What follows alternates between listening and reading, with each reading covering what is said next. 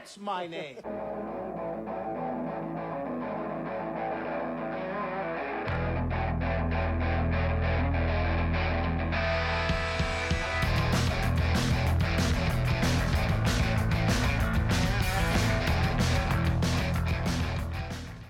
I was thinking about it before the show, and this podcast could technically make us the foremost source for information on Visioneers on the internet. Do you have any information about? I Visioneers? actually do. I have information that's not on IMDb, that was not on that other podcast, that is not in any of the special features. Did you DVD have any special features? no.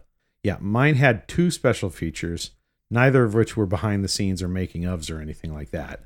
One was a, a a job interview of Zach Galifianakis in character. Okay, that's fun. The other was a an office workers tribute video that like it basically looks like Zach Galifianakis's character was recruited by the boss of his office to make an office worker appreciation day video. That's awesome. And that's what he did. I have information that is not available anywhere there. Now, it's information that some people would be able to track down for themselves if they happen to have some background with the crossover links that I have for this movie. But at this point, as far as I know, we're the only people on the internet who are going to be talking about this stuff. So we may become the foremost authority on Visioneers on the internet. I think that's as good of an entry point as any. This is Sharks Across Hollywood. I'm currently leaning back in my chair because and it's really hot in here, so I'm just gonna have I'm gonna it's gonna be the laziest recording you've ever heard from us, probably. I don't know. I might bring the energy. I've had a, a, a large coffee. I'm working my way through an iced tea, and I'm actually pumped because I have something original to offer for once. we are talking about Visioneers, by the way. That came up a few minutes ago, but we are Zach Galifianakis, 2008. Yes, this is a movie that I'm guaranteeing most of the world has not seen. I probably walked by it in Hastings back in the day. I can almost guarantee I saw this on the wall there, and I just I just skipped right over it because I didn't. I don't think I knew who Zach Galifianakis was at the time. Maybe I did. Oh no, I, I I'd seen The Hangover. Yeah, this came out shortly after The Hangover, but yeah, it's not it's not one that a lot of people know. If only evidenced by the fact that when we searched it on YouTube and Spotify, there was next to nothing to be found. So I would like to see actually I'm hoping that if nothing else this podcast draws a few more people's attention to it because I th- I do think it's a good movie. I think it's a a very entertaining movie. It's very dark, uh, but it's also very funny. Oh, did you read any of the one star reviews? A lot of it is this movie's not funny. Yeah, if you were going into this and and they put on the cover of the Blu-ray, not the DVD, I don't think, but on the cover of the Blu-ray, they put starring Zach Galifianakis from The Hangover, and all I could think is that is the worst possible recommendation you can give for this movie because the audience that is coming into this expecting The Hangover is going to be severely disappointed. Yeah, you don't do that shit. It's like it's like when Sam Raimi's directing Spider-Man, the director of Evil Dead. No. No. no. Like for us, yeah, that's fine. But for the normal person, like that wouldn't even register. They wouldn't even give a shit. You could do Spider-Man- Army of Darkness with Spider-Man, but you wouldn't do Evil Dead. Oh, I need to retcon something I said in the into the Spider-Verse episode by the way. We were talking about how the 2002 movie being the very first theatrically released Spider-Man movie. I was wrong. I was actually wrong. Fucking knew it. Didn't I say? Didn't I say there was an earlier movie? Well, yeah, we we talked about. I said it was a made for TV movie. Was it? Sort of. It was a TV show from the late 70s. Well, I know the TV uh, show. Yeah. it was a TV show from the late 70s, right? And it got canceled. So they're like, we're not done milking this shit yet. So what they did, they took a bunch of episodes, cut them together into three movies, and released all three of them theatrically. Really? Yes. So it was a TV movie that happened to get released in theaters. So Okay. Okay. So we were t- kind of both right on that. yeah. And I didn't know. I, I knew that I knew that the movies existed, but I didn't realize that's what they were. That is new information to me. I, w- I was not aware of that. and they're all on YouTube, by the way. So go check that shit out because you, I'm a little curious. yeah, you won't be disappointed. But you might be disappointed by Visioneers. Again, if you're going in expecting a, Yes. rollick, a, a, a, a, a raunchy Zach Galifianakis comedy. And I didn't know what to expect because you know what I did not do? Any research? Yeah, no, I looked at the. I think the synopsis was like, you know, people are exploding, and and I'm like, oh well, I'm done now. I don't want to read anymore because I want to be surprised. That's a fun concept. Let's do it. I understand why people don't like this movie.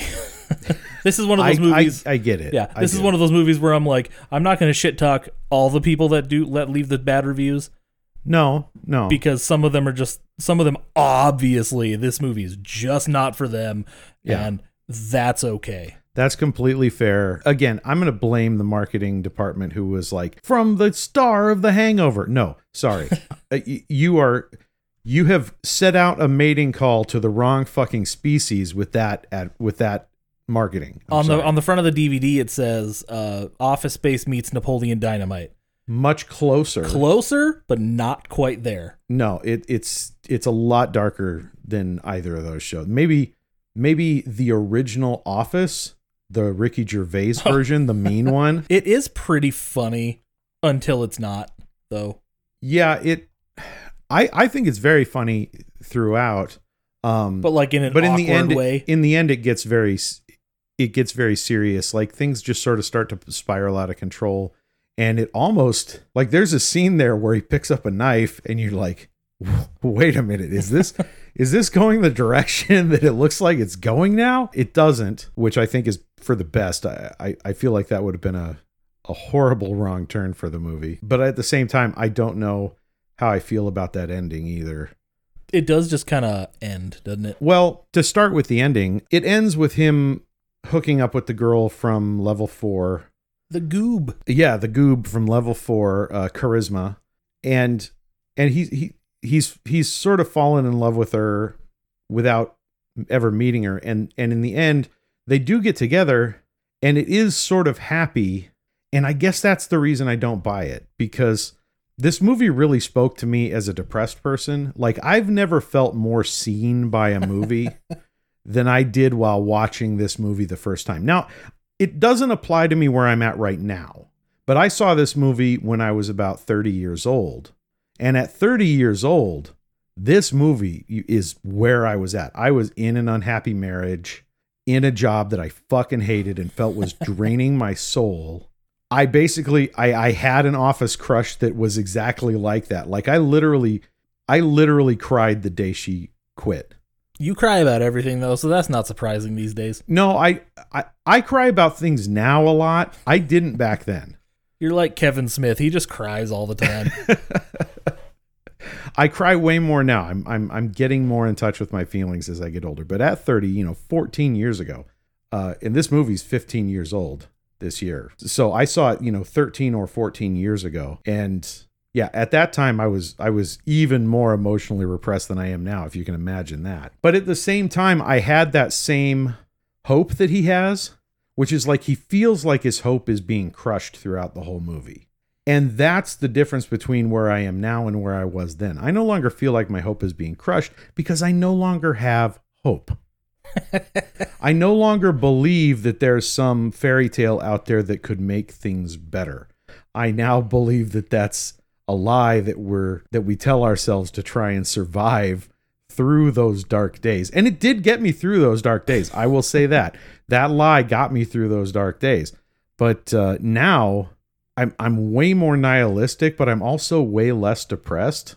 it it happens as as you get older, kids. Life fucking beats you down, and um, you can you can take two approaches. You can explode, or you can do what Rocky says in Rocky Balboa. You know, it's not about how hard you can get how hard you can hit. It's about how hard you can get hit and keep moving forward because that's how winning is done. And that shit, I would love to take that approach, but I'm a whole lot more like George Washington Winsterhammerman.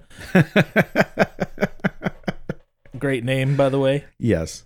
Uh, that is that is a great comedic name. You know the other the other podcast I heard that was talking. I, I did listen to it. It was only a 27 minute podcast. I I would plug them here if I could remember the title of the podcast. Oh, we're gonna we're gonna talk the shit out of them. We're gonna fucking we're gonna do we're gonna record way longer than that.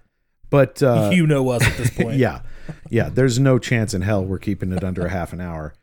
But they they actually mentioned that they thought this would make a good back to back watch with uh, Galifianakis' show Baskets, and I agree. Oh, you told me about that, and I, I forgot about it. But yeah, I, if you have not watched Baskets and you enjoyed this movie, go watch Baskets because Baskets it's not quite as depressed as this movie is, but it is a similarly cynical sense of humor. This movie's like office space for people that don't like fun.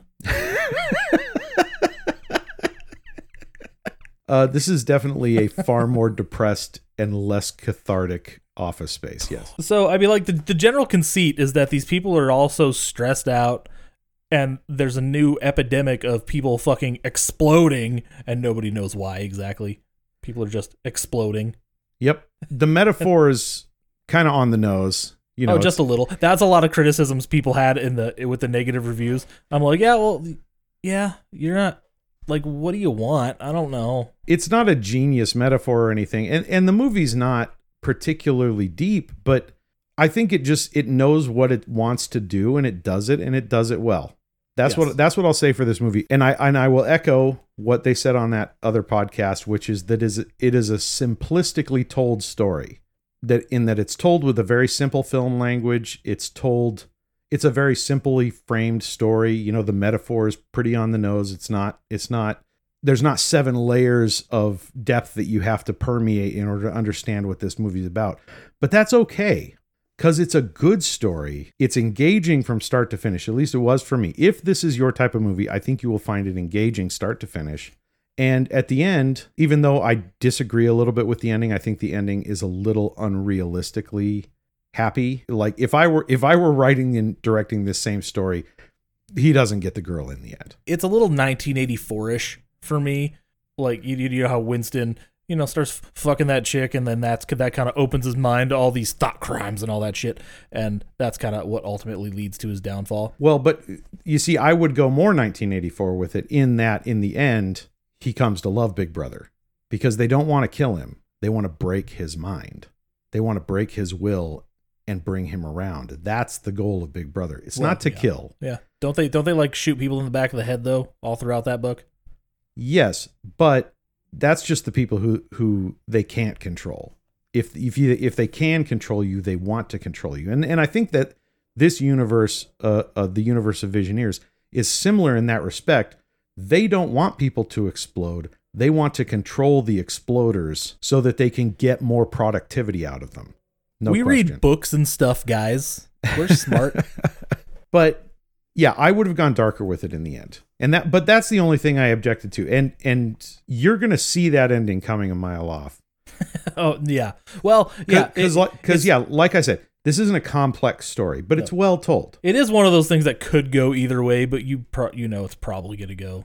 It could. And Yeah. a- and it's not like it feels disingenuous. It's just it's just not the direction I would have taken it because that's not my experience. On my second watch, especially, I'm watching it and with the way I'm feeling right now about not my relationship. My relationship's real good. We're all happy and shit. So that part that part is whatever. But the job. You guys hear me bitch about my job constantly. When he's sitting there getting calls from this faceless person who he does he does like so it's not until cindy takes over that position um Cindy, oh my god. be busy be busy. I hate that.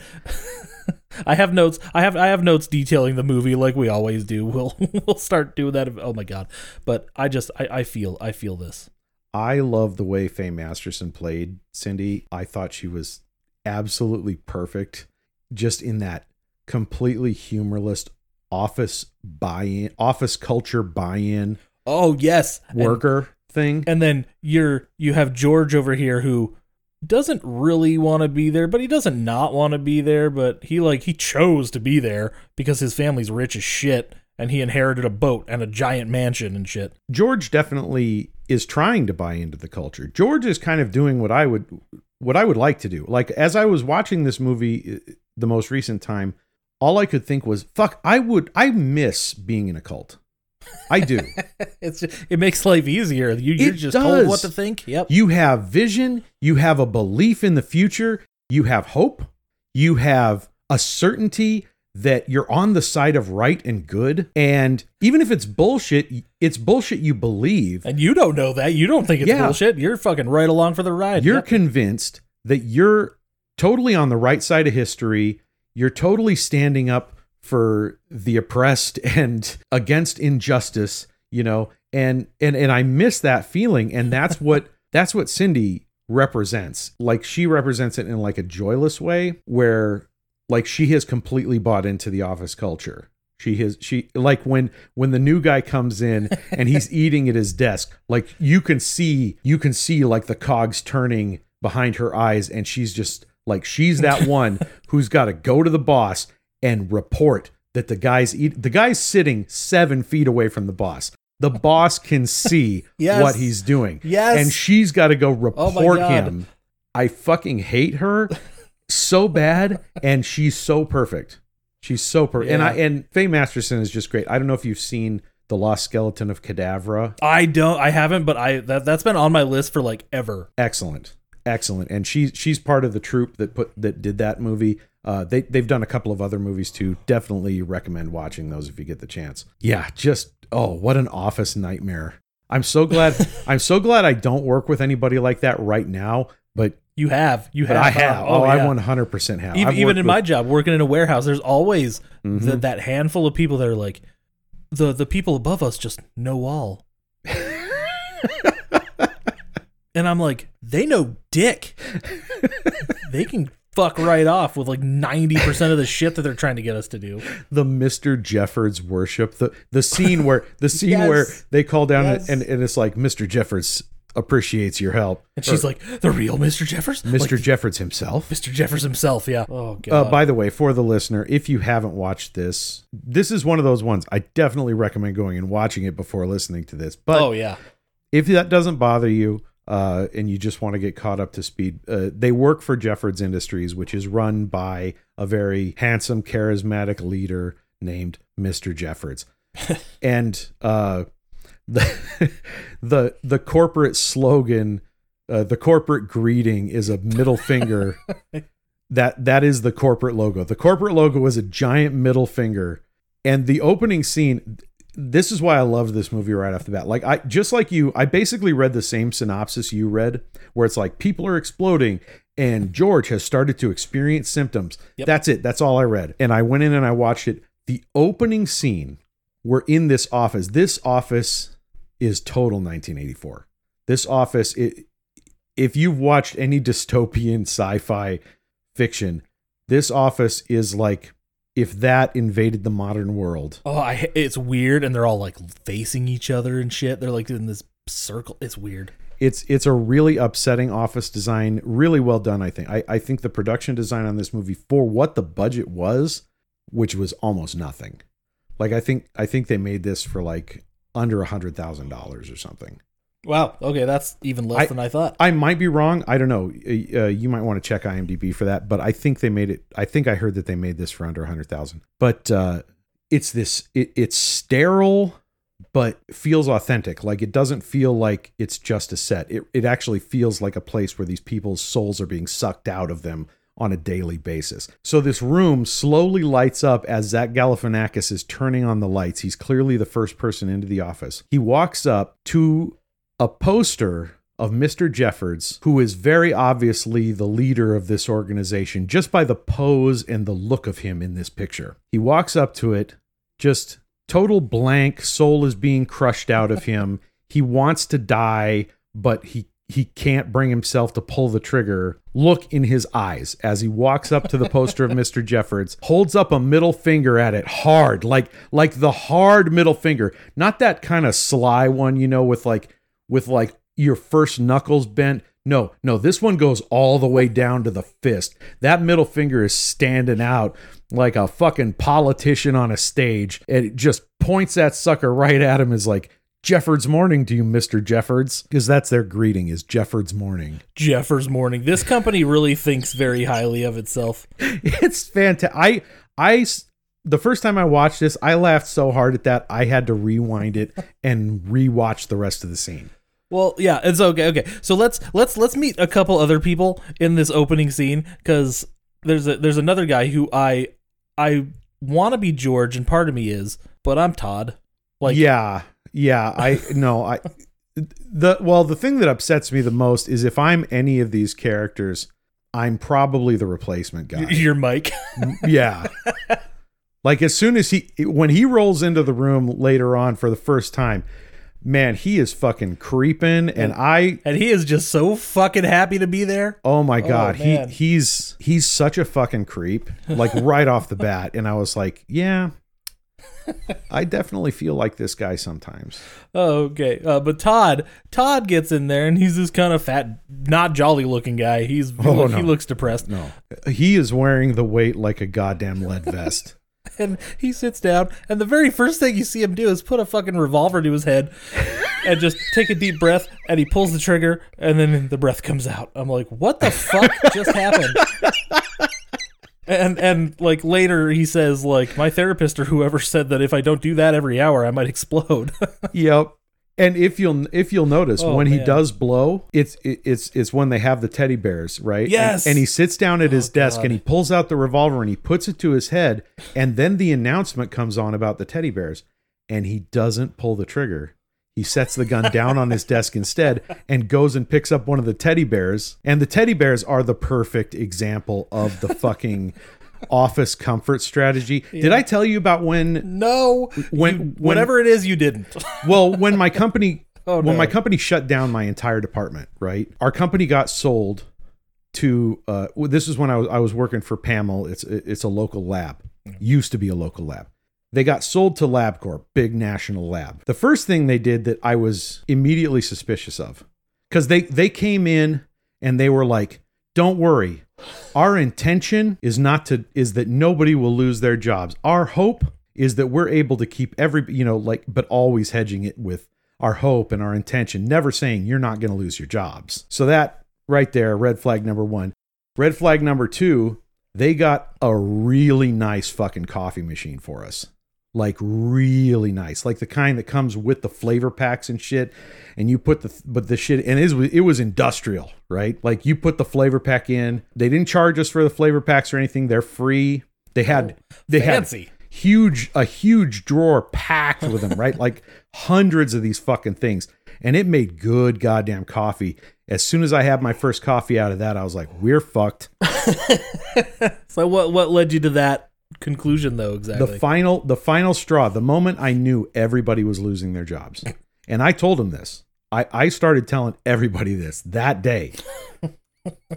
they started putting up signs around the office that said things like, Tomorrow could be the best day of your life. There's still there's still a chance that you haven't hit your peak yet. And they started putting all these signs with shit like that. You know, all these please don't kill yourself signs all around the office. And I was like, and I, I, I just went up to my coworkers. I was like, hmm. you, you know, this means we're all getting fired, right? Like, like every single person in this office is getting laid off. Nobody's surviving. They don't, they don't go this hard to try and make you not kill yourself if they're not firing everybody. Don't kill yourself signs. That's what they were. They fucking screamed it. It was embarrassing. I that's not funny like in the slightest, but it's so fucking funny. Like it's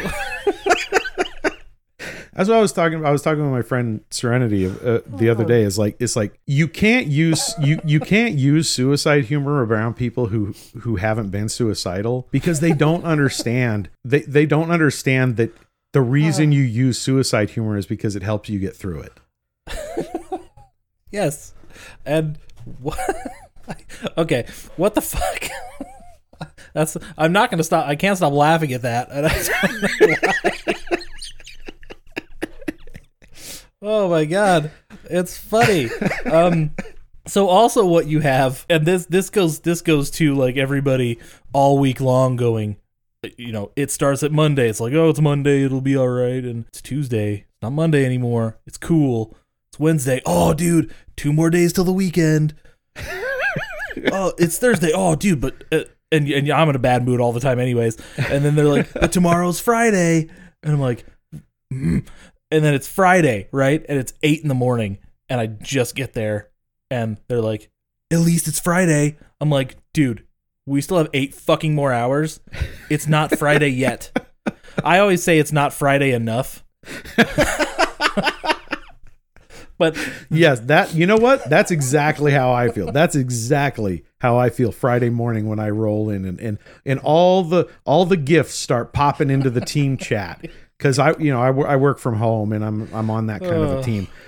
Now the one that pisses me off the most is the is on Thursday when I get and this this comes in every week, not always from the same person. I'm not gonna like it. every week. I'm gonna hate this. You say Thursday, we say Friday Eve and I just want to kick my computer across my goddamn kitchen.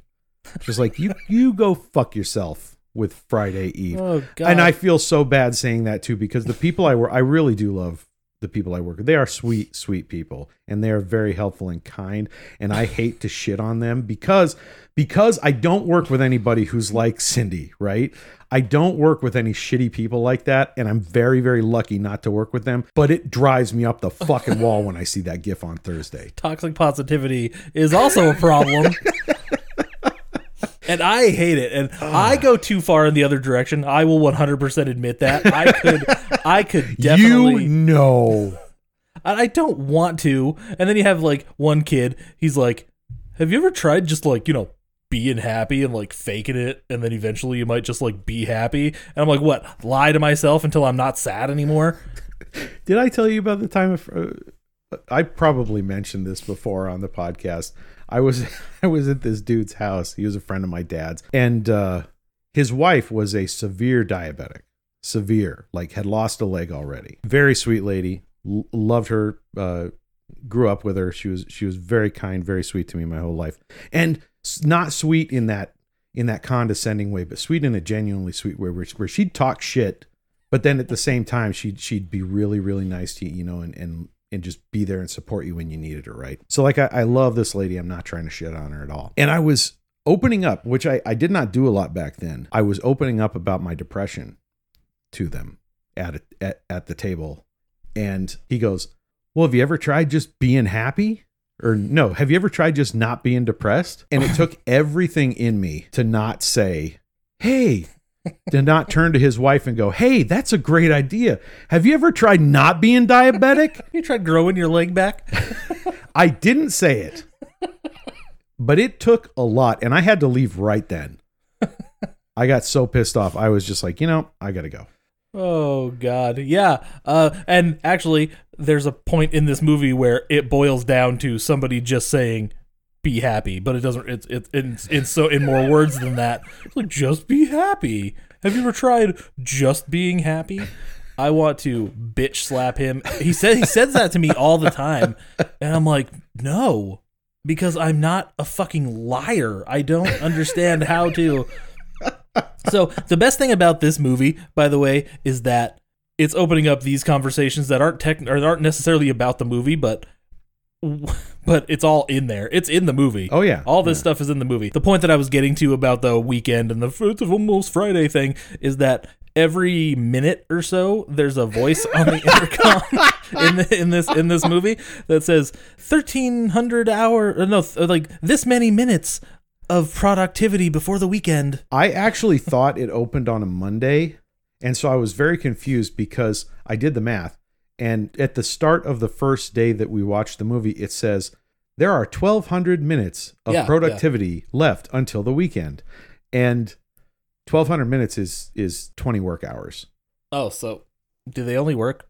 No, I think they work 10 a day. Oh, 10. Nope. I'm like, wait, 20 hours. That's you still have 4 hours to sleep. They they work all day. Nope. Uh, my my brain just shut down for like a second, so just forget I said that. No, yeah. I, I, I think what it is is I think that they work 10 a day and so it was basically two work days because if they only if they worked 40 hours a week, it would top out on Monday at 2400 minutes. Okay, But- but, it's 36, right? Exactly. It's 3600 minutes when they start their work week. Oh, yep. So I think they do 10 a day. Yeah. That sounds awful. I would be depressed too. I would be taught. It'd have to be every five minutes me pulling that fucking trigger. And every minute this thing chimes. every minute. And that that's what it fucking feels like. I hate that. It's almost the weekend.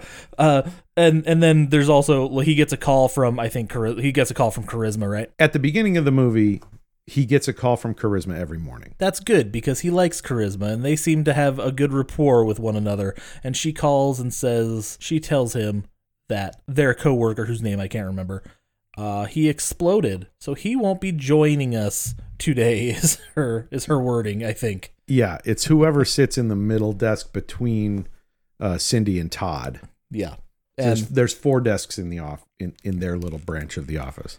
yeah, so he exploded, and then she she calls back a couple times during this first scene when then she's she's like, oh, these forms and blah blah blah, and then they get a little.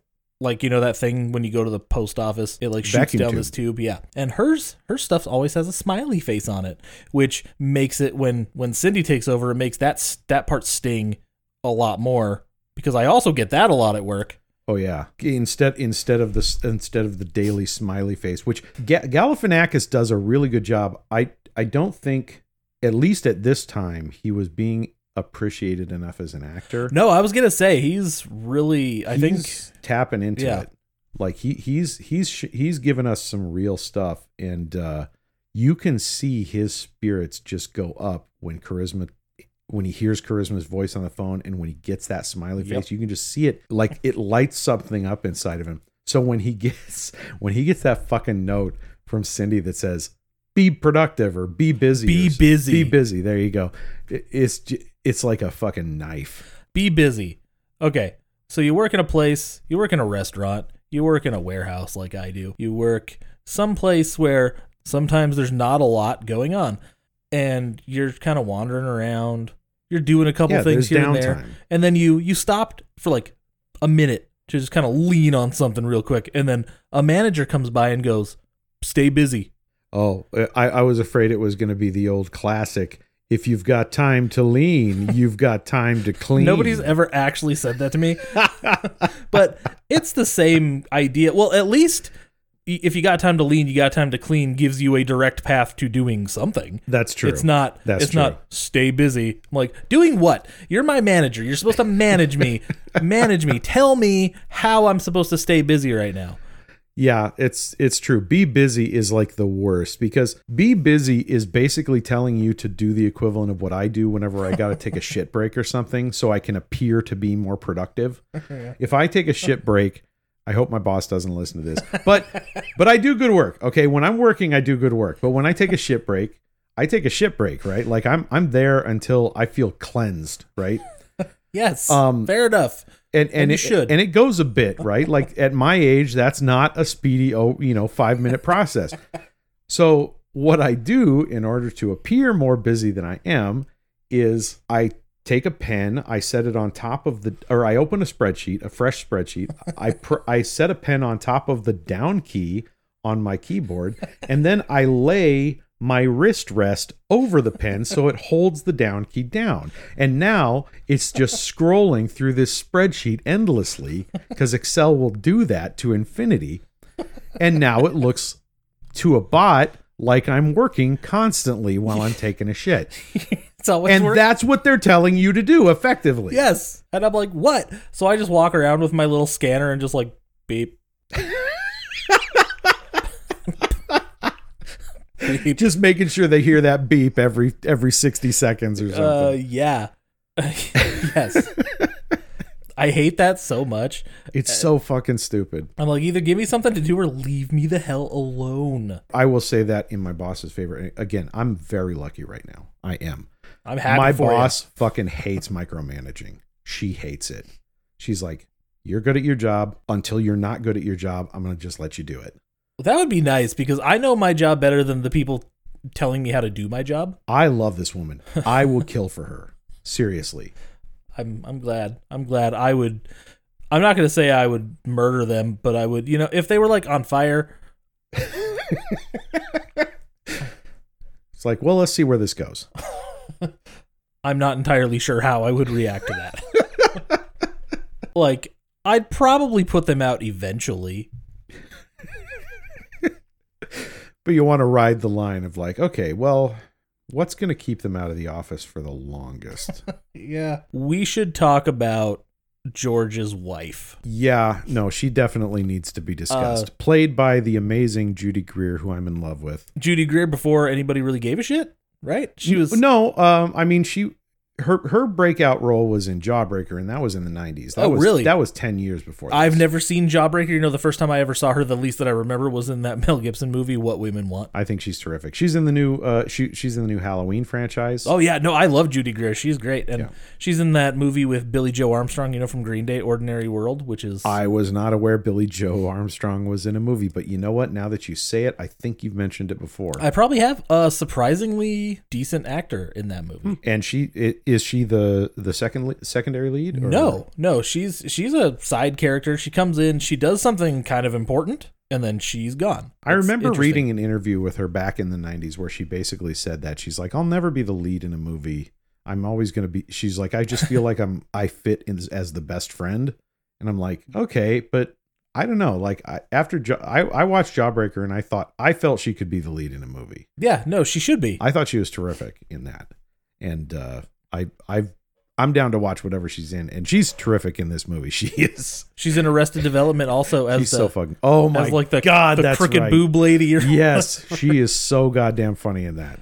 Uh, Everybody's hilarious in Arrested Development. Oh, and and speaking of, she was in she was in something, and the employees, the level three employees at the Jefferson Corporation, are called Tunts.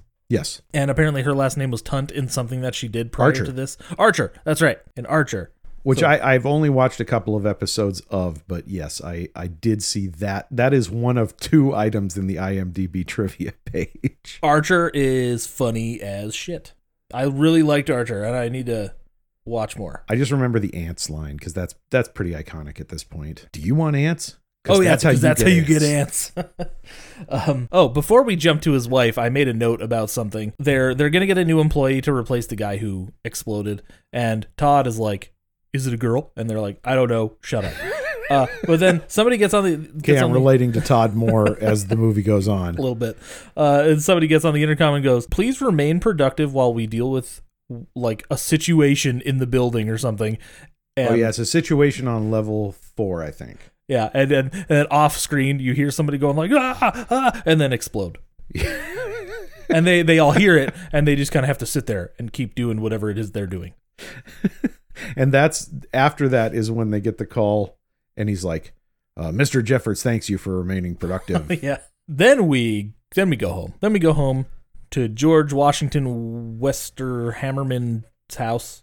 Winsterhammerman. Winster Hammerman. I thought it was Wester Hammerman until this watching. Actually, Oh, okay. Oh shit.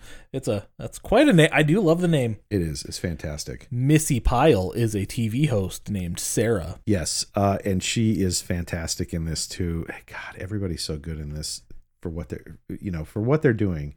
There's some cheesy acting and and some over the top choices, but I don't feel like any of them are wrong. No, no, I'm I'm I'm into pretty much all of it. It does have that Napoleon Dynamite feel to it. a little bit, a little bit. But Miss Missy Pyle, of course, who uh, you were probably introduced to by Galaxy Quest. Ye, something fucked up. I think I saw Dodgeball before I saw Galaxy Quest. Oh, really? Yeah. Oh, wow. Yep. I know you've you, I know you've invoked Galaxy Quest before. Galaxy Quest is a an actual good movie where Dodgeball is a funny kind of stupid movie. I don't remember much. I mostly just remember the uh, the wrench scene. if you can dodge a wrench, you can dodge a ball. So I do love Rip Torn, even when he's Uh. terrible. He's pretty great. You know what? Uh, that movie's pretty funny. Uh, I- I'll, I'll give it to him. So she's this TV host, right? And she has this lady on on the show who wrote a book, Ten Thousand Ways to Be Happy, or some shit. And this is such an important piece of this movie that it actually causes people to fucking go a little crazy. Is this where they talk about the butter?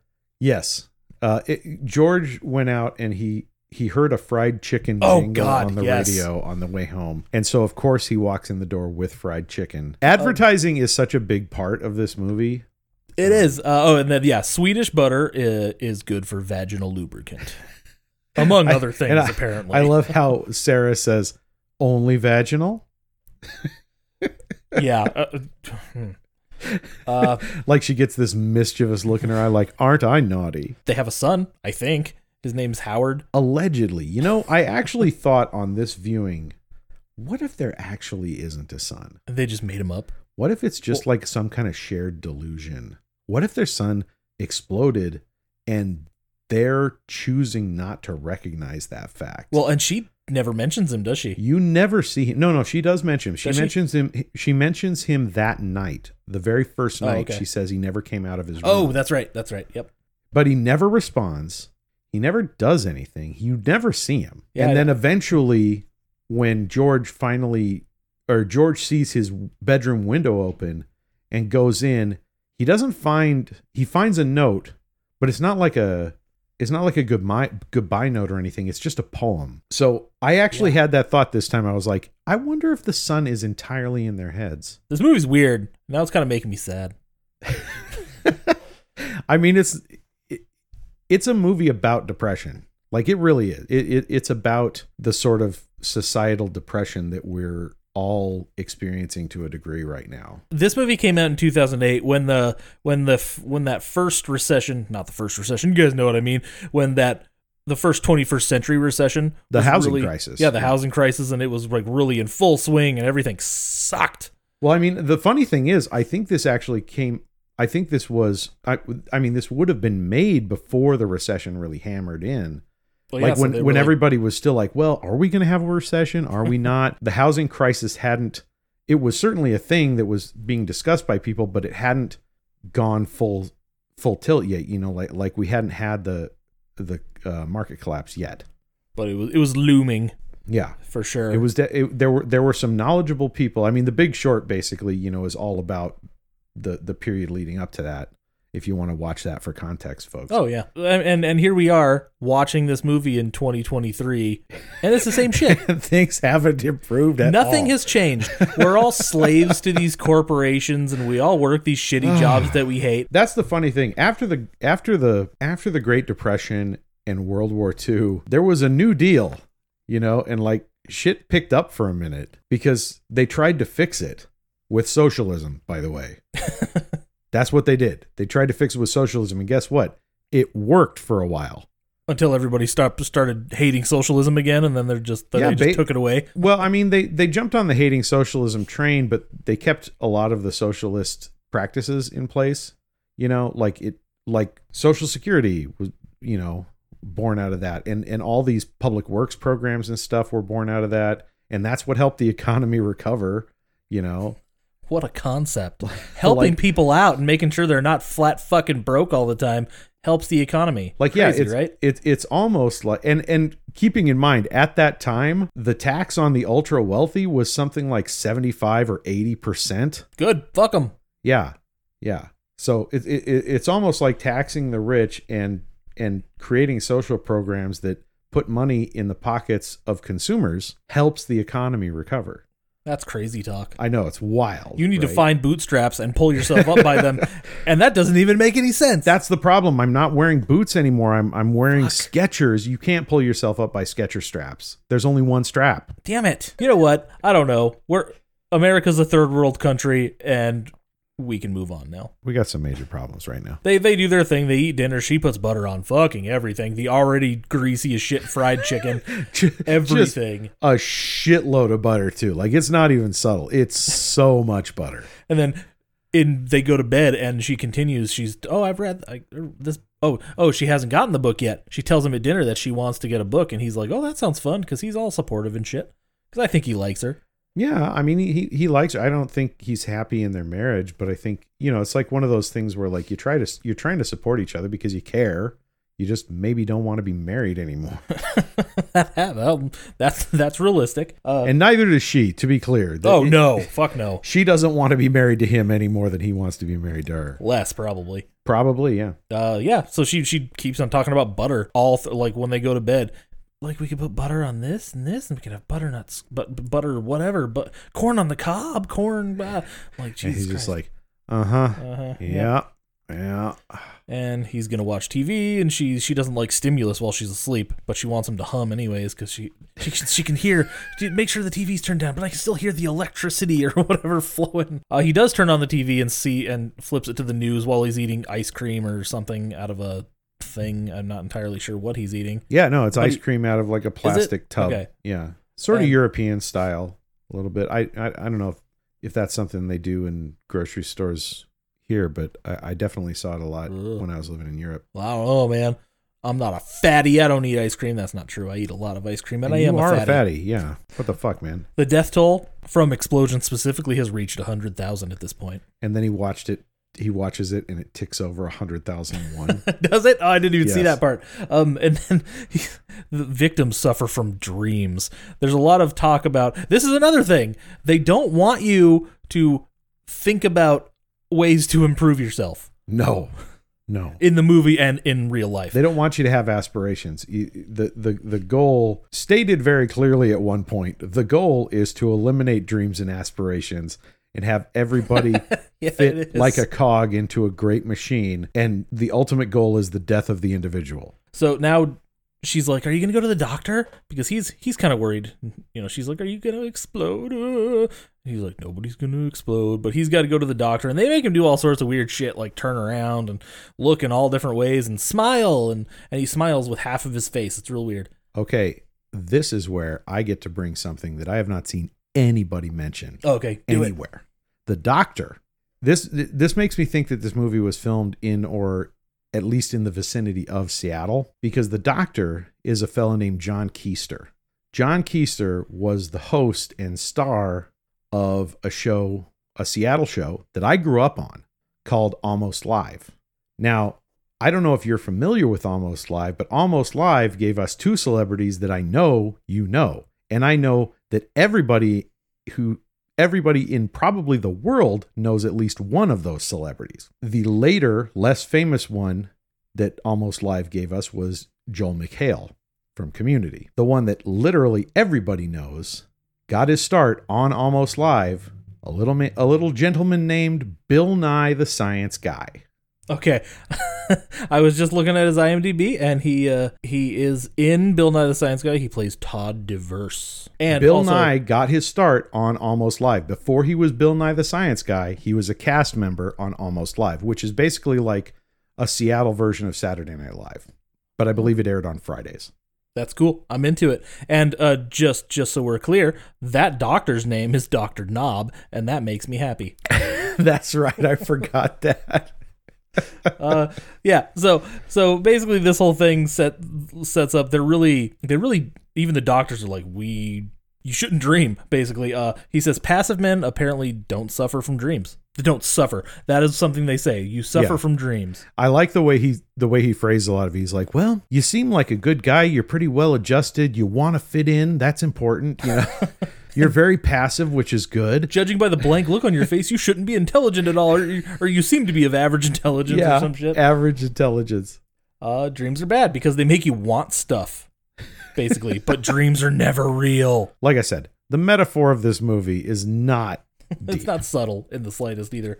And I'm okay with that because sometimes you just need satire that slaps you in the face. It's like a less slapsticky version of Idiocracy. George gets home from the doctor, and his wife has this book, The 10,000 Ways to Be Happy, and she greets him, but in the most awkward way. She's like, Hey, how was it? And she, like, robotically puts her hand on his arm, and he goes, Uh.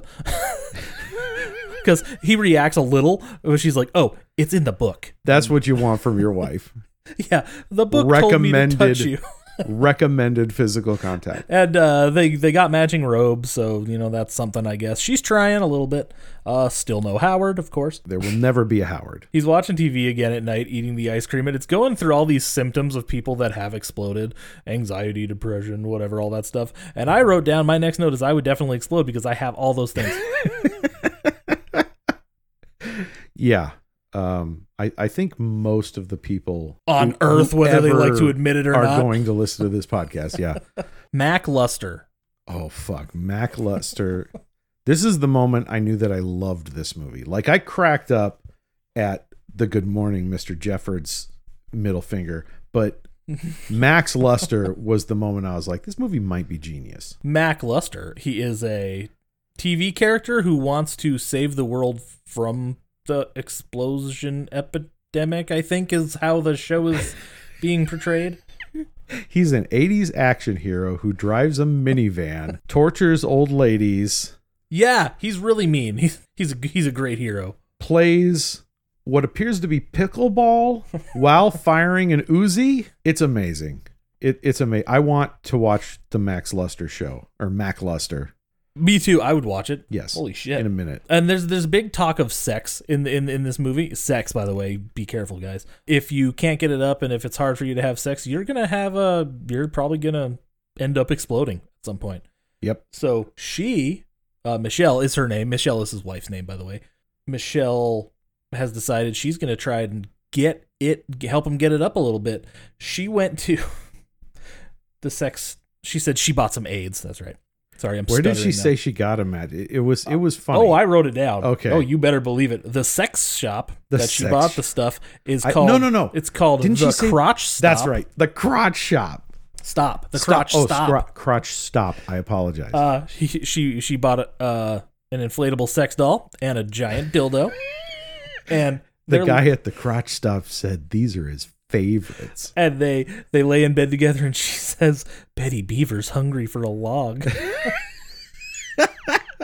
uh, I've been there. I've shared lines like that in bed, but I can't stop.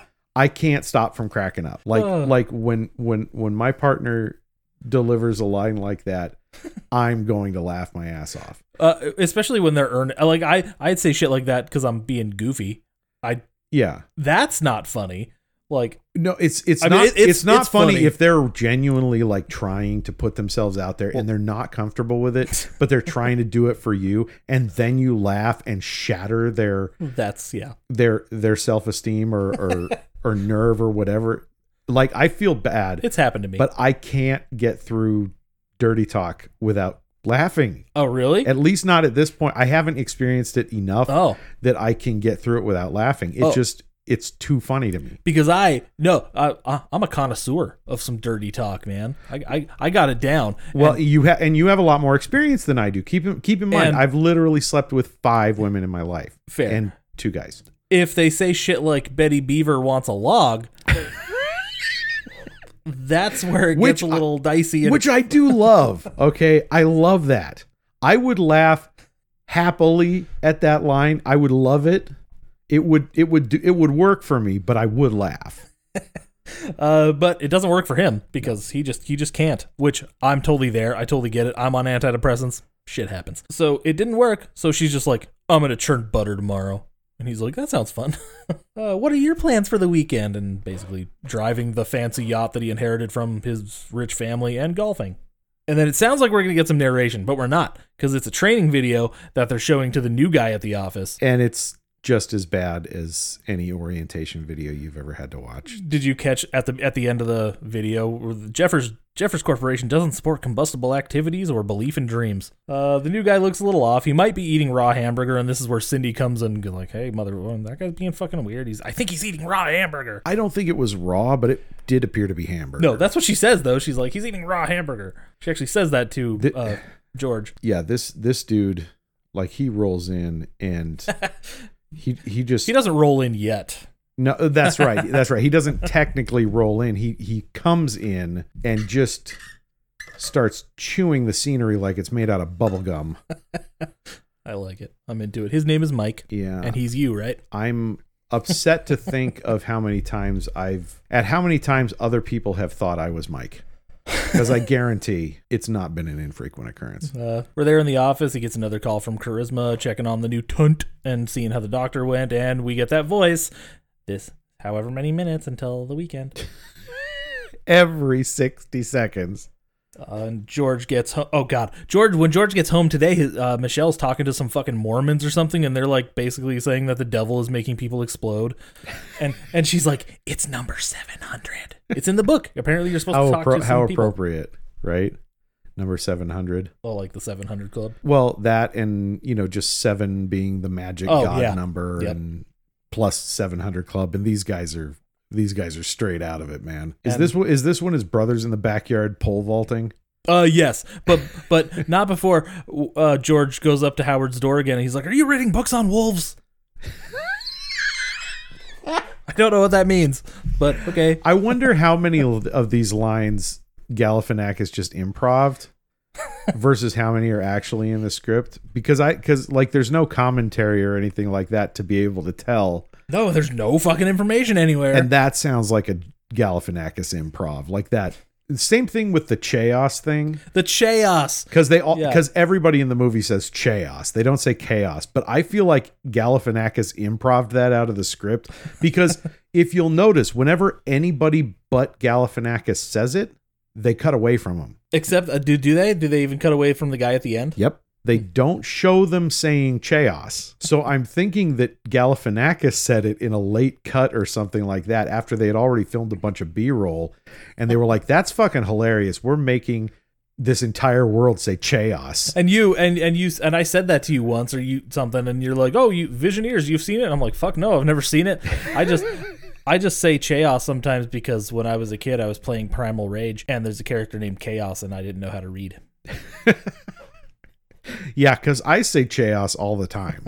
Ever since I saw this movie, what what sealed it for me was when the dude when when uh uh Mac Luster says I'm just one man fighting against the chaos as he's, you know, like shooting a guy from the, the cover of his minivan. And yeah, Julian is in the backyard now.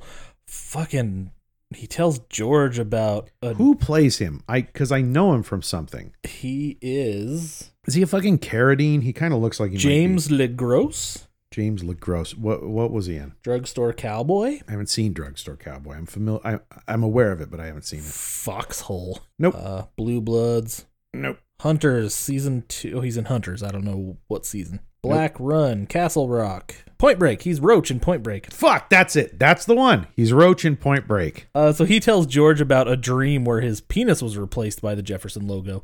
Uh, he was a level five, whatever. Jeffers. Jeffers. Is it Jeffers? It's Jeffers. It is Jeffers. Okay. The Jeffers logo. Thank you. Because he was a level five dude at the company and then he left. He, he, yeah. Yeah, he he cracked and then he was like, "I'm going back to the basics. I'm going back to pole vaulting." And I'm going to live in your pool house. yeah, he's like, "I have returned to live in your pool house." Like he says it like he's imparting some kind of epic revelation to it. It's fantastic. This is, this is Uncle Rico from, uh, you know, from Napoleon Dynamite. That, that's the random, the, ra- just because he kind of looks like Uncle Rico. That is the role he's filling Yeah. for sure. Yeah. There would definitely if if if Howard were real, there would be a strange uncle relationship between the two of them that would lead him down a path of hilarity. But I don't think Howard's real. Then again, George is eating that creamy weirdness, which which I guess is ice cream while he's watching this telethon to raise money and awareness for all the explosions. and this fucking guy hosting he, he's he's so aggressively like almost violently positive. Hate it. He's faking it. You can tell he's oh, faking he's it. He's so faking it. It's upset. It, you know, which of course comes around later, but oh god, it, it's it's aggressive. You know what this guy's energy is? This guy's energy is a televangelist talking about the evils of homosexuality. who you who While who- he's getting blown who's getting blown by gay prostitutes on a daily basis. I was thinking under the desk while he's talking about that kind of stuff. No, uh, no, evangelical preachers can't. They don't have desks. They have to prance around the stage. They well, are showmen. that's true. You have to give them that. If nothing else, they are showmen. Probably the reason there's so much repressed homosexuality because they are good showmen for the most part. That's exactly. Oh shit! They belong on Broadway. They're theater kids who had the homosexuality beaten down in them. That's what it is. To the point where they got to start, Oh. you know, cruising truck stops between sermons. you gotta gotta tap your foot just a just the right way. There you go. That that that's for the glory hole, but still. Hey, truck stop blowies come in all shapes and sizes. In the kitchen, this is another scene that makes complete sense to me. George just walks in there and he picks up a vase and just drops it. that that was a that was a double edged sword for me because on the one hand I completely understand that feeling like 100% but then on the other hand yeah there's my mildly very mildly OCD side that all I can think about after that is all the shattered glass Well, yeah, and then they, they they make a big mess later in the kitchen. I'm like, who's gonna clean that shit up? The fuck? they probably have a maid That is a good point. We never see it, but yeah, probably. yeah most likely Um, he dreams of George Washington a lot every night apparently every night. Yeah, dreams aren't real. God damn it. We get to work again. Cindy has moved up to a level four goob now. She's replacing charisma. She's not as nice. She's not fun. No. Work is there is uncool. there is no smile on George's face when she calls down in No, the morning. she's like, we're gonna we're gonna do our work, and she's very I- business. I love I love the condescending call she gives him at that first time. Yep. It's like, I hope this isn't going to be a problem with you. I oh, hope 'cause we I'm a woman." together as professionals. I'm, she's like, fuck you, lady. That's when the canister comes down and he pulls out the the forms. And oh, the forms, by the way, I think are charisma. No, that's the next day. Yeah, it's the next day is they're processing her termination papers. But it this one has the sticky note that says "Be, Be busy." busy. Uh, Julian can pole vault now. He was having trouble with it prior to this. Yeah, he I uh, he does his first successful one on the second day, doesn't he? Because Yep. the first day he, He the first day he goes face first into the bar. Yeah. It was pretty glorious. And then he fucking like loses his shit. He's all excited. He starts chasing George around, and George is not having it. He finally he finally like tackles George, and George freaks out. And this is like the most emotion he shows in the entire movie. It well, second most because he does have that freak out later on. Oh, when, they're throwing shit at each other. No, there, there's a different. There's a just George freak out where he where he starts just going ah, ah, and just roaming from room to room, stomping outside. I think it's after she asks him to do the number eight hundred with the butter, and he just snaps. He just he just pushes her off him and stands up and walks out and then starts. Oh, I could be wrong about the timing on that though. Maybe I honestly don't remember.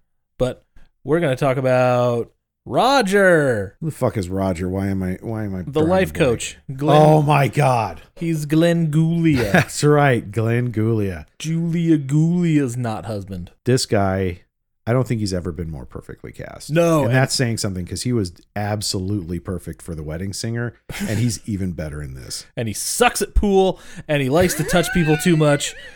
That pool shot is fucking golden. because he's all confident and like, but then he just he just pokes it and then it, it just goes it just slips right off the fucking cue ball. It's great. Scratches right off the top. Just oh my god, it's that's comedy gold. Doesn't phase him at all. No. he doesn't give a shit. no, you'd th- you'd think he just sunk an impossible shot from his reaction. Oh man! And then he then he also drops his balls in people's faces when they're trying to lift weights and stuff. He well, he, first he like he smacks George on the butt because they're they're they're dudes. They're just hanging out playing pool. You you kind of think he's a friend at first, but he touches his butt like a, he No, smacks he's him. he's immediately like like by the by the time he's been around for 30 seconds, he's given off big life coach energy. Oh man, and he's like touching his butt and going like, "Oh, you're really tense. We, I, I, I know how to fix that." And then you know that that's when he drops his balls in his face while he's fucking what's that? well, he he puts him on a stairmaster and and then is spotting him for some uh, spotting. Spotting is the word that I couldn't think of. for some lifting there. Yes. And yeah, like spotting him with his with his short shorty shorts draped right over right over the bridge of his nose so you know he's looking straight up at the dude's balls. And I don't remember exactly what he says about it, but he's he's like, "I smell S H I T, and I don't like it when I smell S H I T or some shit." He's basically saying that um he's given him he's given him a hard time about being depressed. You know, he's he, it's basically the the same old thing of, you know, you're choosing depression. like that kid who keeps on telling me to try to be happy. Yeah. just just could you just like act like you're happy? he's like he he's basically saying you're not putting any effort into this. You know, like you got to you got to be happy. I can only do so much and this is bullshit. and that's what he refers it, to it as is S-H-I-T. Rachel says he looks like the love child of Nathan Fillion and Dominic West. Who's Dominic West? He plays Jigsaw in The Punisher, Warzone, and I still haven't watched he's that. the main character in fucking The Wire. He's the Irish cop guy. Oh, okay, yeah. Yeah.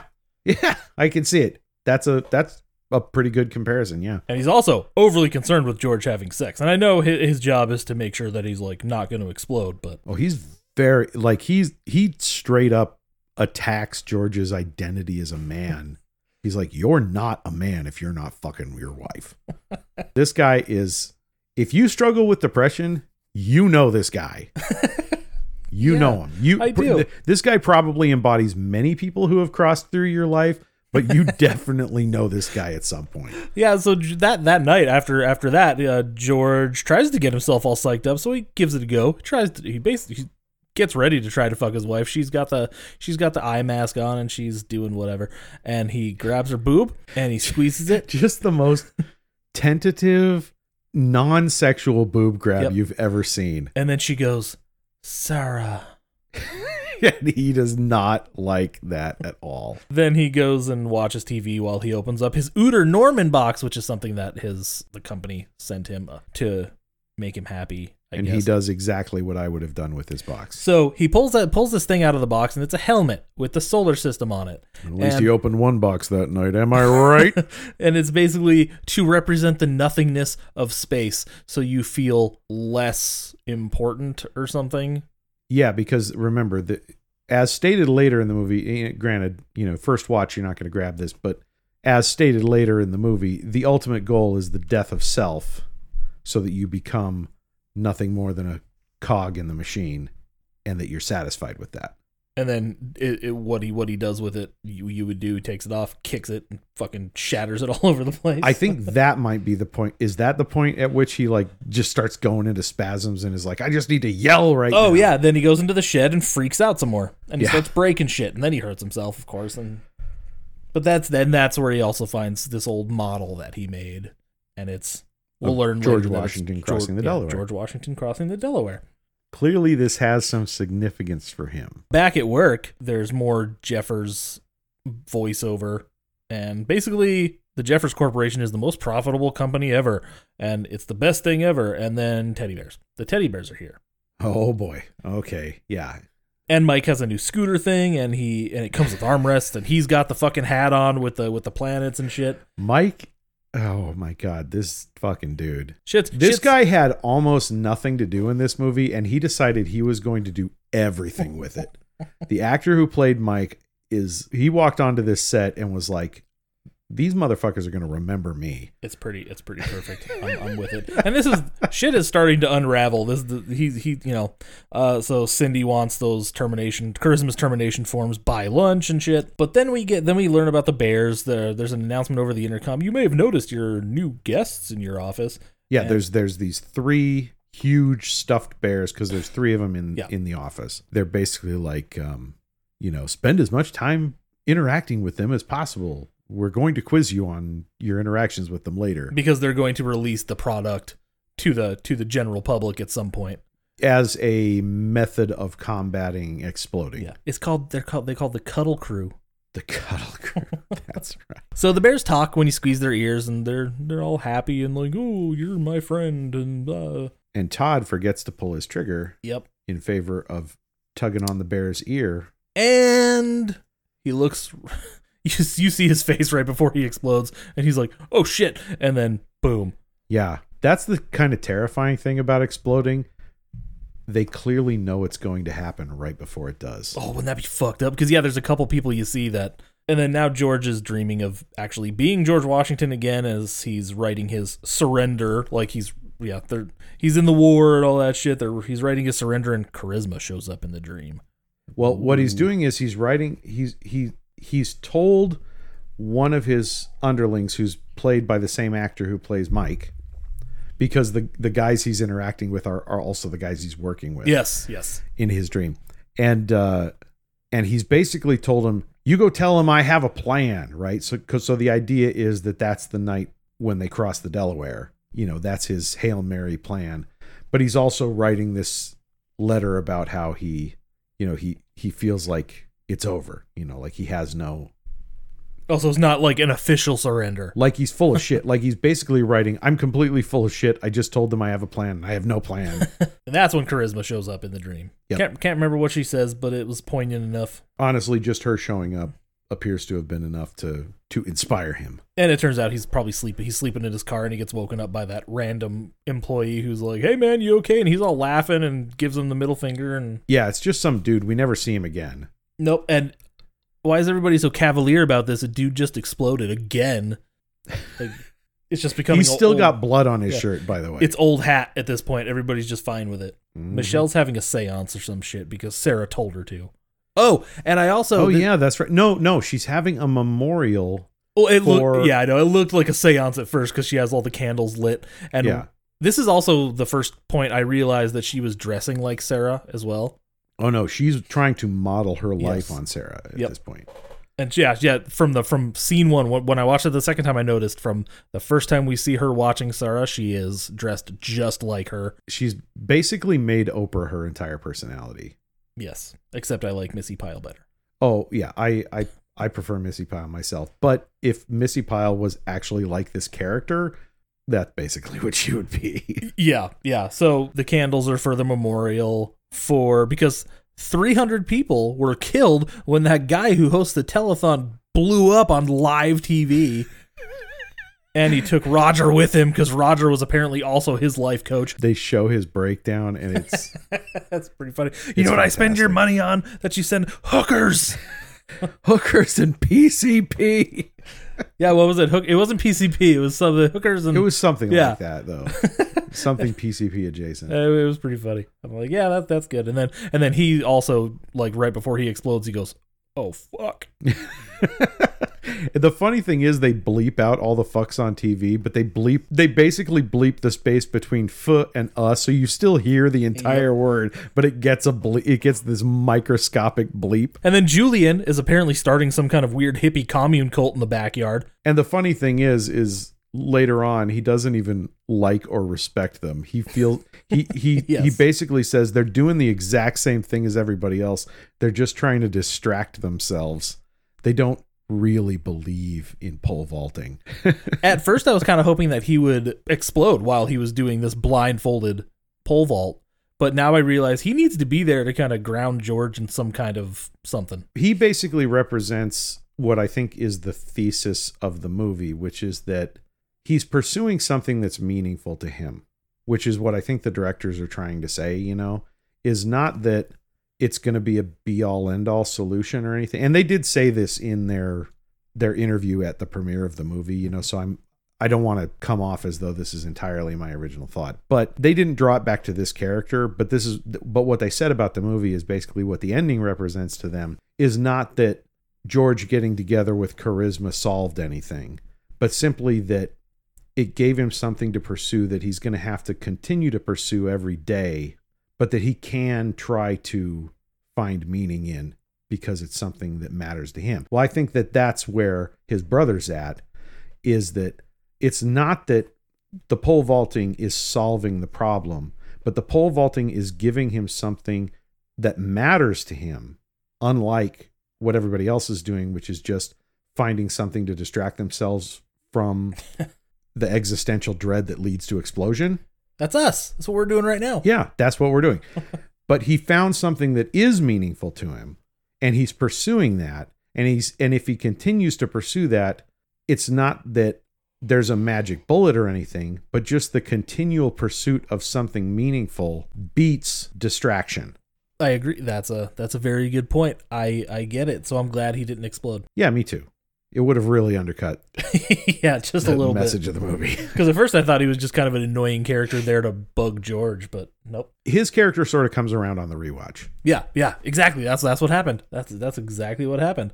And then we get back to work, and then they're watching a new video about this new inhibitor thing that replaces basically all of your negative emotions with happy ones. And they slapped one on Mr. Jeffers' secretary, and she is terrifyingly calm. I hate it. I hate it. It freaks me out. Yeah. I, I hope it, I think it's supposed to.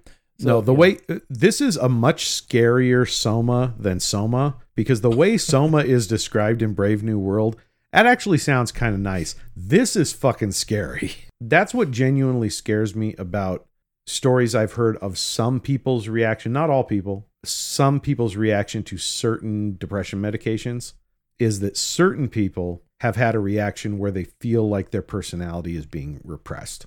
Yeah, and I think a lot of people hear the stories about that and they're just afraid to try it at that point. Yeah, and that that's that put me off to it for a long time. And I didn't have that reaction. The reason the reason I ended up having to get off my my medication was because it was interfering with my sleep and not my sex drive, but my ability to perform sexually. I still had just as strong a drive. If it had robbed my drive, I would have been okay with it, but it didn't.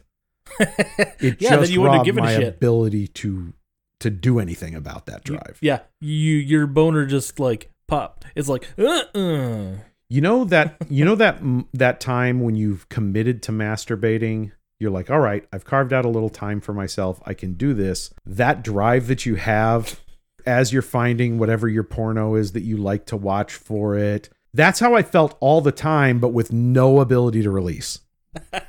yep. So it is the I ultimate distraction. The ultimate distraction. Cuz like if I just don't feel any drive, that's great, no distraction. Or if I'm able to just just do it and release, that's great, distraction dealt with. But being constantly in that state is a fucking nightmare. and and this inhibitor thing is so fucking weird. It freaks me out, and I don't I don't want one. No, it, no, that's it's it's very scary. It's it's very dystopian. George then we see him write down Charisma's information, and so oh yeah, no, he writes it down off of her termination. off of the papers. off of the termination paper. Yeah. total violation. Of, Very. uh, privacy. Uh, she lives in a place called the undeveloped zone, and we don't really know what that means because it's not fully explained. But again, another Brave New World comparison where there's a whole society outside of whatever these people on their soma are whatever are doing.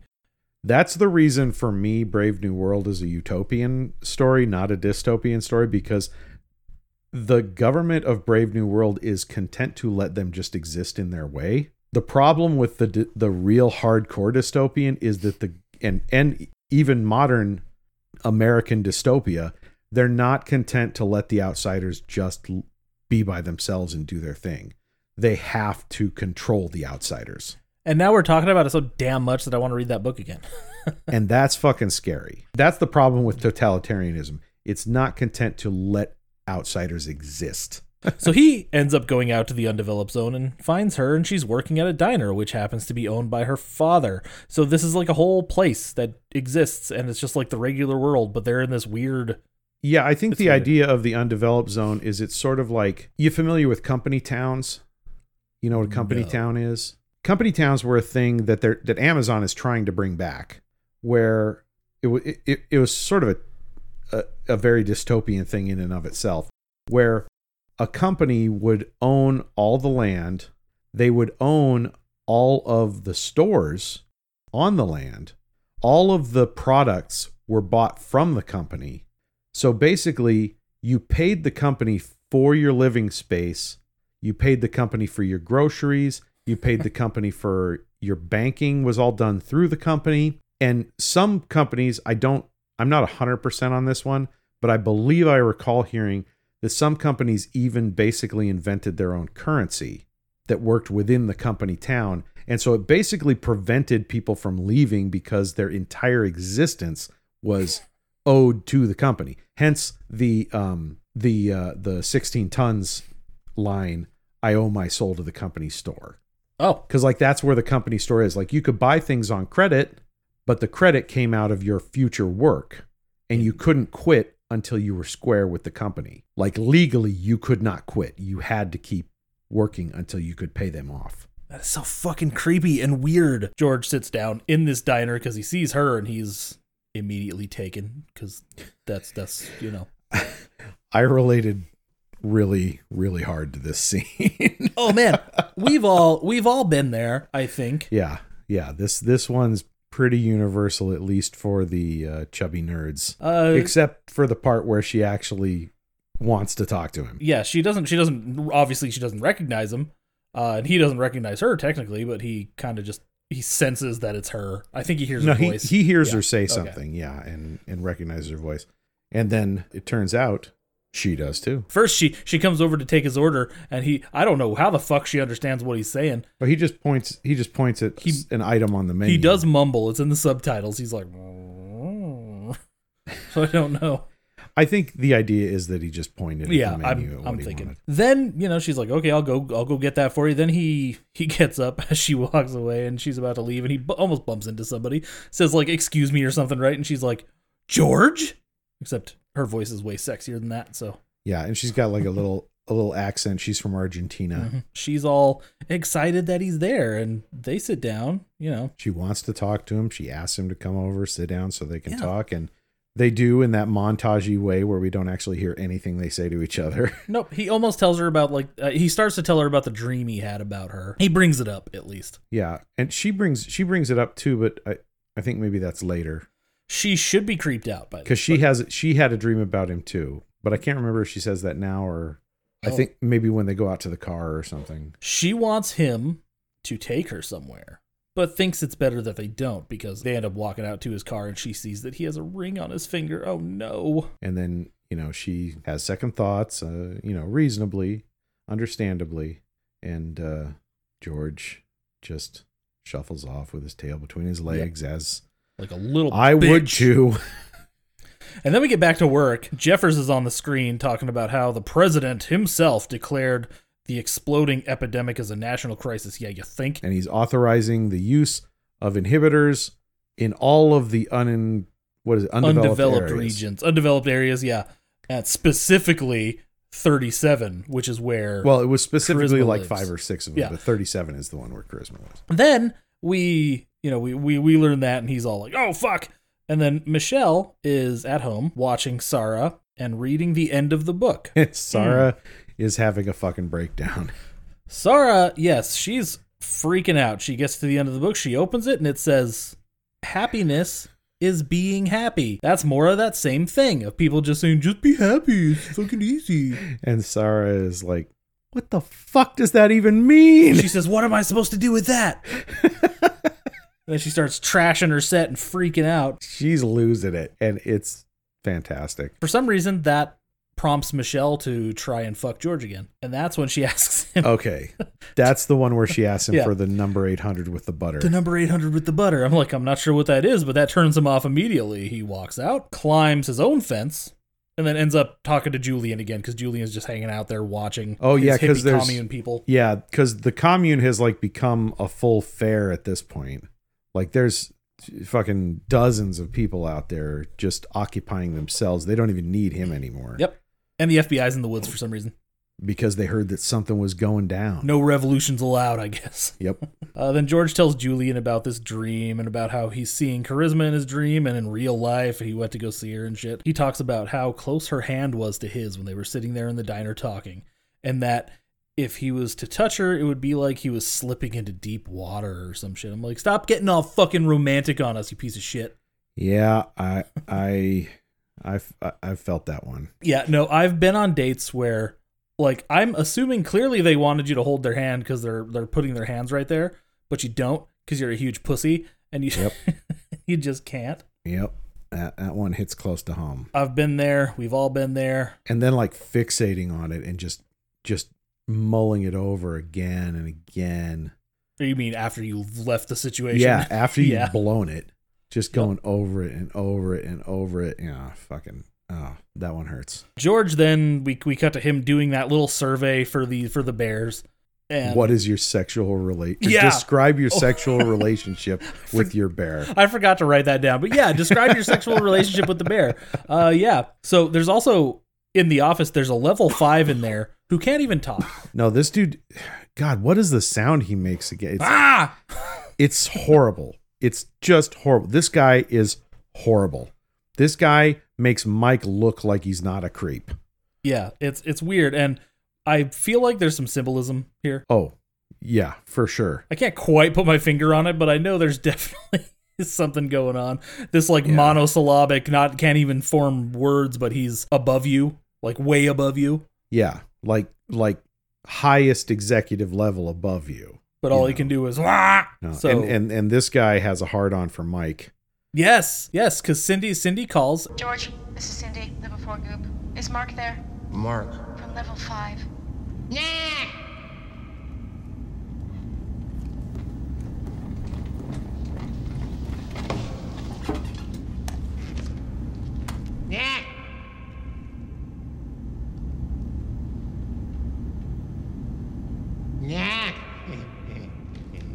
And she she asks to speak to the, the level five that's in there, and then some dude comes in and like wrestles Mike like in some way, and then throws an inhibitor on his neck.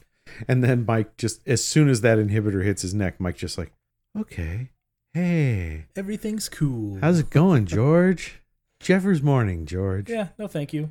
That sounds fucking horrifying. Oh God, it's I, w- I would love to be just happy all the time, but I don't want to be artificially happy. You know, I don't mind I don't mind being artificially happy, but the impression that you get, at, especially later on when George encounters charisma with the inhibitor on, is that she they've completely lost control of their own mind, like just completely lost it. They- and the effect lingers too. Yeah. Not for, for not forever, but long and long enough.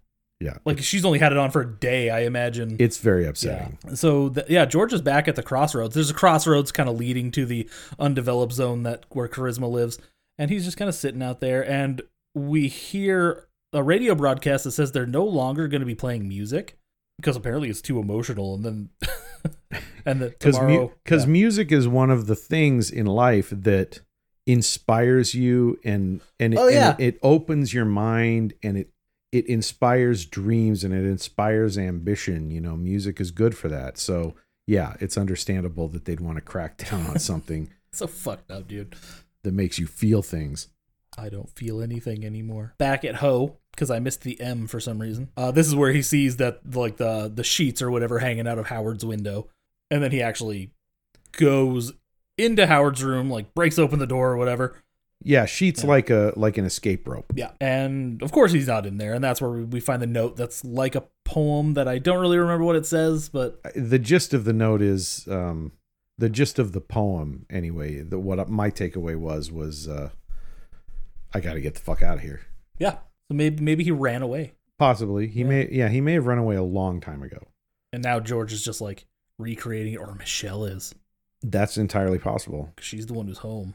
Again he could have exploded i maintain he he he may have exploded a long time ago and they're just not Do kids explode though? I think kids are in more danger of exploding than adults at this point. I mean, eh, granted, at the time this movie was made, that was not such a thing. But if you look at how Gen Z is growing up now, looking at my kids, they're dealing with way more stress than I was at their age. They have so much less hope for the future. Yeah, I would I would say kids are exploding at an upsetting rate, or would be if that were a thing in our world. Why are people drinking paint? Is it Julian? I can't remember. Drinking paint. Yeah. He said there's a dude drinking paint. He says paint is good for you and then he dumps it on his face. Did he? Oh, you're talking about the guy who was up on the yeah, he's on he's on like the mats. yeah or no whatever. that i i because i have the blu-ray and and it was a little fuzzy at first i wasn't sure if it was julian either but it got close enough that i could tell it definitely wasn't him. Okay. That was that was just like a side note and George is watching him going like, What the fuck? yeah at this at this point this thing is just feeding itself these people are they're an invasive species basically Yeah, it's point. it's weird and uncomfortable and I don't like it. Uh, we do go back inside and Sarah Sarah, the talk show host, has killed herself with a shotgun that was actually one of the first things that was said to bring you happiness from that book. yeah it was like number eight or Yeah. something like that a 12 gauge shotgun this lady pulls the Just lady pulls a shotgun out on Yeah. live TV. she's like i named mine melinda or something like that i can't It was something like that. Yes. And then Michelle is distraught looking, also dressed like Sarah again, and the her explanation of what happened. is fucked up. Oh my god! and also makes her look a little dumb. yeah, but no, I I mean, Makes I her look a little like a, a I- ro- robotic. yeah, I think yeah. that's how deep she is on this thing. Is is she says, I put it in my mouth and I pulled the trigger, but the book didn't say anything about shells. Yeah, yeah, the shells weren't in the book. Oh, yeah, yeah. Oh man, she's very upset because she wants to die, but she doesn't have any shells. First of all, and she's trying to make herself explode, but she just can't because she has no emotions. Yeah, and and she says an interesting thing. It's it's one of the things that uh, someone did snip it and put up on YouTube, which is one of the very few non-trailers you can find on YouTube for this movie if you search Visioneers, because pretty much everything you find is either a trailer or this snippet, and that's that's about it. She says the people who are exploding aren't exploding because they've lost their ability to feel. They're exploding because they have the ability to feel. They're they're not the they're not the failures. They're better than us because they still feel something. I can't explode. And now you're sad that she's not dead because you feel bad for her. Oh, Yeah, I I it's tur- it's turning dark. yeah, It- just a it's little. it's turning even darker than it already was. They end up in the kitchen though, and she's like drinking a beer, and she's like, "God, I haven't had one of these in so long," or some shit. And then they they just decide to have a little moment of catharsis. Yeah. Well, she says the, the right before it happens, she says the last time that she was happy was the day they met. What a bomb to drop. God, I wish Thanks. I couldn't relate so well to that. I'm Yeah. sorry, man. That's that's a bad spot to be in. and that's when they both start freaking out. George starts like throwing paper towels and shit. I will say this is the moment I kind of expected him to fuck. Yeah, usually that's kind of when it happens, huh? Yeah, I I, I kind of thought like you know like they're in the burn it all down phase of their marriage now, where they're they both clearly want out, and they're and they're actually admitting it now, and they're just like let fuck it, let's fuck this whole place up, let's just do it, and that's the point at which fucking each other loses its gravity and actually becomes feasible.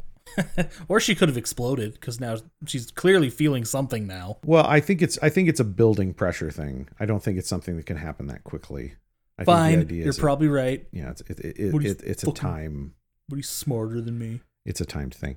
But yeah, I, I I really expected him to fuck. Uh, they do not fuck, No, they don't. and it's kind of sad. I, I feel I feel bad for Mr. George. He doesn't get to doesn't get to bang Judy Greer one last time. As she leaves the room, she says, "I've been dead long enough." I'm like Jesus. I'm not exactly sure what that means, but like, fuck. I I think it's a declaration of intent. She's she's tired. She's sick of being dead. She wants to be alive. So she's gonna like this is one of those moments where they should both be like high fiving. Like I don't want to be married to you. Well, I don't want to be married to you. awesome. High five. Winners getting divorced. I can tell you have some feelings about that. This is yeah, this is one of those divorce is always good news things. It's hard, but yeah, you know, uh, it's it's true what they say. Happy marriages don't end in divorce. After all that fucking craziness, something even weirder happens. There's a there's a knock at the door, or the doorbell rings, or some shit. I don't know. George opens the door, and it's fucking Jeffords, or at least the man we believe to be Jeffords. Yes, the man from the poster. He says that. Well, essentially, he sits down and talks to him, and this. guy- I like this guy's performance here. Oh yeah, He's a huge dick when he's like right in the middle of. He's like saying something, something. Look, no, something, something. Look at me, and then he just keeps talking like he never fucking said that, and it's so weird oh because yeah, he's so angry. No, this and, guy like, is so- commanding. so into himself. It's crazy. It- again, I love what everybody's doing in this movie. Like there are there are some over the top stuff going on, but I never feel like people like these actors are making the wrong choices. he is there to tell George that despite them barely noticing him before and not thinking very much of him at all, they want him. Uh, well, they're looking for what for good men to fight whatever war they think is coming. I'm not entirely sure what's happening, but this is just this is like the elite saying like this is shit's gonna happen, and then just us normies going like doesn't have to though, does it? You guys are kind of making it do stuff. Yeah, the, I mean, when they get out into the car and he meets the real Jeffords and he starts going into his philosophy of life, it is so fucking self important, so self involved, so, you know, what's good for me is not good for you because I'm better than you. And so I should be the one dictating how you, you should all be cogs in my machine. And he's so thrilled with himself about it. they found George interesting all of a sudden because of a weird picture that he drew on the survey about the teddy bears. Yeah, the sur- the survey question was draw and draw the way you see the future. And he drew a sunset over water. And apparently the real Mr. Jeffords loved this. Yes. So then they do end up going out to the car where the real Mr. Jeffords is in there and Who's a creepy old fuck. he's old and he's like attached to this fucking he's got an IV and he, I think he has an oxygen machine, doesn't he? Or am I mistaken there? it's some medical thing with a tube attached to him. Anyway, he's creepy and he's wild-eyed and and the shit he starts saying is basically how people are going to keep exploding. The inhibitors are just a stopgap measure. And what we really need is people like you to help us win, you know, the fight for the new way of life, which is basically where the individual ceases to exist and becomes nothing more than a cog in the great machine of society. And and he's saying this like it's a dream come true. And he clearly is saying it in a way that accepts himself from being a cog. He is the one who the machine serves. And yet he sees himself as the great benefactor of society with this with this notion of the future. This guy is truly terrifying because that's the kind of guy who you know, like he he's not he's not just an egotist. He's an egotistical ideologist. With enough money to maybe make some of this kind of shit happen. Not just enough money, but enough power, enough political influence. Yeah, the president's like on his fucking payroll or something. Yeah. The president is basically his lackey at this point. Yeah, it he- he's terrifying. Yeah, I, I, I'm I'm not so into it. I don't remember how this point actually comes up, but he gives he ends up giving George a card that says "Kill the thing you love."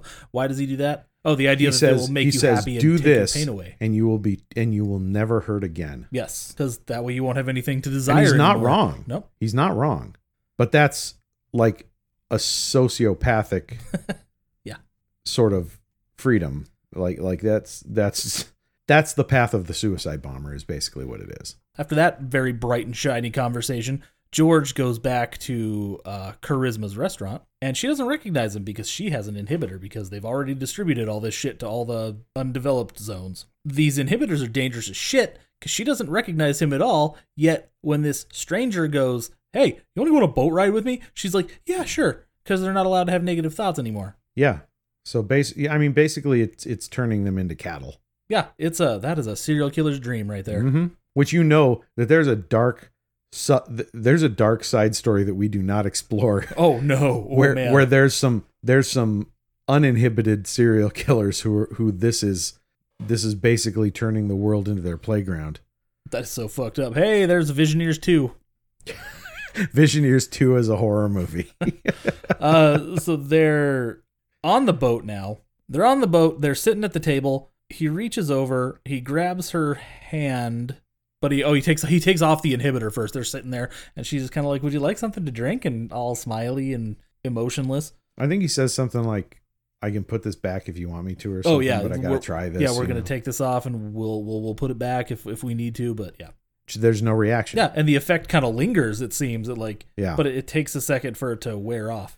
And she get, she asks him if he wants something to drink, and then she gets up and she goes over as if to give him something to drink, and then she just stands there with her back to him for a long time. She turns on the radio first, though. oh, that's right. She turns on the radio. and we hear the host say this you know the station as they know it is done and tomorrow we'll come back with some comedy nonsense or something yeah, basically, yeah. The, he's the farewell song is playing, and she she stops to listen to it, and and then it come it like this is a genuinely upsetting little sequence where oh yeah. he's looking at her and and he just reaches and picks up a knife and stands up and walks up behind her. And cuts her fucking heart out.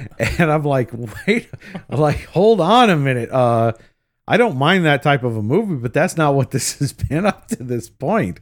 Are we really going that way? I honestly wouldn't have hated it if that did happen i'm not saying i would have hated i i would have hated it if he like stabbed her and then she turned around and was okay like that would have been too fucked up like that Oh, that would have been because the inhibitor was still like working on her and she was like she just got stabbed and she's about to die but she's still like eh. No, no, no, no. Not that the inhib- like that would be more of like the the uh, one flew over the cuckoo's nest ending where you'd kind of be okay with it. It would be upsetting if he if he stabbed her like in the back to try and make it merciful, and she turned around and the betrayal on her face because it, her mind had come back to her. oh oh i gotcha oh that would have been fucked up That would have been too dark. I would have liked it. I would have liked that too. I like it dark, man. uh, yeah. So he's about he's about to stab her in the back, but just as he approaches her, she turns around. Some tears are in her eyes, and she's back. She's like, "Oh my god, it's George!" And there's no moment where they have to have a conversation about the knife in his hand. It's just gone. And they start making out, but it's real weird. It's a very aggressive They like, kissing that grab they each do. other and squish their faces together, and then like f- f- fling apart, and Like, then push each other away. and then grab each other, and just they do that like three or four times. Well, he does it first, and then he kind of pushes her away, like almost as if to say, "I'm sorry, I shouldn't have done that." and then weird. she goes after him, and then pushes him away, and then they both go after each other and push each other away, and go after each other and push each other away. It's really weird. The comedic value of it is is is good, but after the knife thing, I think I think the knife thing put too much of a grim damper of expectation on it. You don't like a little knife play? No, that's one of my hard limits, actually. No cutting. That is, you don't have to cut them. You just kind of I don't trust anybody that much. you just kind of hold it there. I don't oh, no, they're not doing it to me. much. I don't trust myself that much. I don't trust myself not to accidentally like trip or some shit and stab a knife into someone's jugular. You just got to practice. And if you fuck up, you just throw that one in the garbage and the the, the woman, not the knife. You got to keep the knife for next time. That's so fun. They fuck. They totally fuck. They I fuck. guess. Well, they wake up. They wake up next to each other on the deck, Well, and it's it's it's morning. So the He wakes up, she's still that, asleep. Yeah, that's true. He wakes up, but the implication is that they fuck. Then he goes out to the bow of the boat. He's he looks content, and then he looks out looks out into the water and sees George Washington on his boat with a couple of his bros. And yeah, Just kind of I wrote Waves down, goodbye yeah, he, to him. He waves to him, and I no, wrote down no Jefford's finger. no. Oh shit, he's free, He's free. and he kind of basks in his happiness for a minute and credits. That's the reason I, I I say I don't entirely buy the ending. You know, I don't hate it. Which part? But- that he that he saw George Washington because George Washington's just that real. just that he he that he gets free in the end you Oh, know yeah. like i want that that's the ending i want don't get me wrong it is the ending i want it's just not the ending i believe in you know i think it i think it's um it's a nice fantasy but it's ultimately a fantasy at that point nope, he definitely should have stabbed her and murdered her to death.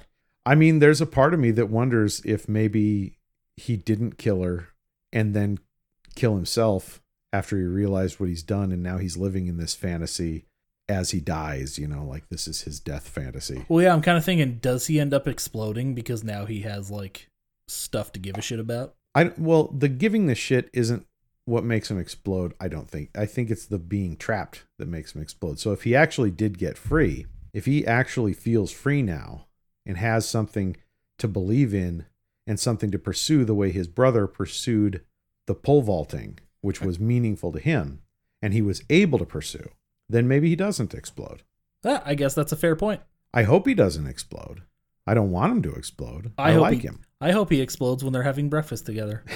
No, tomorrow he's going to have to drive back to work and then he's going to explode when he has to go back into that fucking office. Does he go back to work or does he go to work in the diner with her? I hope he goes to work in the diner with her, but you know that they're not going to be able to just keep working in that diner because it's in the it's in the undeveloped zone and they're not wearing inhibitors. And there was a comment on the radio show about how the highways were closed, and somebody said they can't wait until they're opened up. I'm wondering if they're like trapped Yeah. in that area. Yeah, I, I mean, realistically, I don't see them surviving very long, at least not uninhibited. I want to believe that they do. I want that for them. There are I some like them. there's some definite questions you're left with. This isn't tied up in a neat bow. No. hey, at least he got laid, I guess. He did, and I'm glad. You know, I'm glad he was finally able to mount that hill. But uh, She's skinny though. that's not what I meant. Oh, the two hill boobies. no, I meant I, I meant But I meant butt cheeks. overcome that obstacle. he came all over? Okay, all right. You're you're you're making fun of me now, Ah, a little bit. which is not what this podcast has ever been about. God damn it. Us making fun of each other and everybody else because we're insecure. No, certainly not. So, how about some one star reviews? I, I think I've made myself pretty clear as to what my final thoughts are. I looked at some of the one star reviews. It's mostly people that just think the movie's boring. Yeah, I mean, that's a completely fair perspective. I, I don't necessarily know that I'd say one star is reasonable for just being bored, but I can understand it. This guy just his title is not good. What did you guys what movie did you guys watch? I don't get it. He reads the reviews on IMDb. This one's really long actually. The movie was absolutely terrible in my opinion. I just got out of the screening at Austin Film Festival and the crowd walking out What? the the crowd walking out seemed to agree with me that this was not good. this is from 2008, like October of 2008. Oh wow, he was out. he was right there. The office scenes were way too long. The whole finger idea and the voice announcing the number of minutes left of productivity until the weekend was funny the first two times, but by the 20th or 25th time, parentheses seriously, we see them, they are not funny anymore. Sorry guys, it is the first movie, but I can't stand when bad films get a lot of hype. I imagine he means it's the first movie of the film festival. Probably, yeah. Completely unendurable. I have never seen a less commercially viable film in my life. Yeah, these sound like people who went in expecting the hangover. I watched this film for Zach Galifianakis. As recently, I'd come to love him and his humor. It is almost Yeah, you- absent from this film. Did you come to love him and his humor, or did Uh. you come to love the writers of The Hangover's humor? Because those are two very different things Yeah. if you've seen Galifianakis' stand up. Avoid at all costs. One of the worst films I've ever seen. Again, these people just don't watch a lot of movies, do they? They were not ever going to like this movie, I feel like. I, I, I'd like to see a one star review that was just inexplicable, but these all sound very explicable. Uh, there, this guy's comparing it to Brazil. Okay, that's a yeah, that's a fair comparison. They had Brazil in mind, and I assume they cast Zach so they could spin in, spin in as a comedy. But you just sit there and wait for a joke or something. Dot dot dot. But nothing. Not a single joke. No deep underlying motive. Nothing. Absolutely nothing happens in this movie. Ninety minutes of complete boredom. hangover crowd. I'm not trying to shit on the hangover either for the listener. I I'm pro hangover. I think that's a very fun franchise, but it's just not what this is at all. I could do without the Hangover. I don't hate it. I I you know, it's not the top of my list or anything, but I see the appeal. this guy is just weird. This is a two star review, by the way. Okay. I have no idea what is going on in this movie. Totally weird and sometimes just creepy. I don't like any part in this movie. I kept thinking they would reveal what this explosion is or somehow make an interesting plot, but it never came. I enjoy weird movies and this was not on my list of enjoyable movies. This movie lacked, well, almost everything. I'm happy I managed to sit through the entire thing and didn't shut it off. I feel I gave it a chance, at least. I watched it once and never again. They must have really ran out of things to make movies about, huh? Anyways, guys, that was Visioneers. Are we I- done? if this sounds appealing to you at all, please check it out because this movie needs to find its audience and there is an audience for it. I just don't feel like this movie has found those people. If you've listened to this and think you might be one of them, do yourself a favor and go find it. I'm pretty sure it's on Tubi and uh, that other podcast that I listened to. they actually said that the commercials on Tubi sort of added to the experience because you never really knew when like slipping into a commercial felt very natural for this movie. That's funny. That might be an experience. That might be another way to watch it. Shit. Uh, so it might be it might be one of the few movies that's actually improved by the continuous commercials. I I say watch it. It's not for everybody. No, no. It, I mean, if you get if you get 15 minutes in and you're not feeling it, it's not going to change. That's not going to go away. Yeah, no, the tone stays pretty similar, pretty pretty like that the whole movie. So Yeah, you Yeah. get you get through 10 15 minutes and you'll know whether it's for you or not and make your decision at that point. so that's it. We're done. Check us out But- on some social media. Yes, social media. You can follow us on everything at the Shark Pod.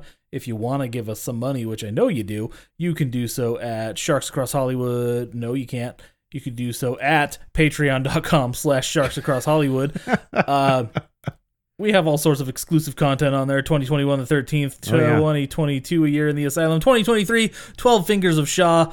And yeah, we, we, we've got lots of shit on there. So go We've give got- us a dollar. literal days of content on there for you. I believe we've officially crossed the 48 hour threshold. Oh, nice. Just yet, but I'm pretty damn sure. You can give us a dollar and that'll keep you entertained for two whole days. Nonstop. Yeah, so do that.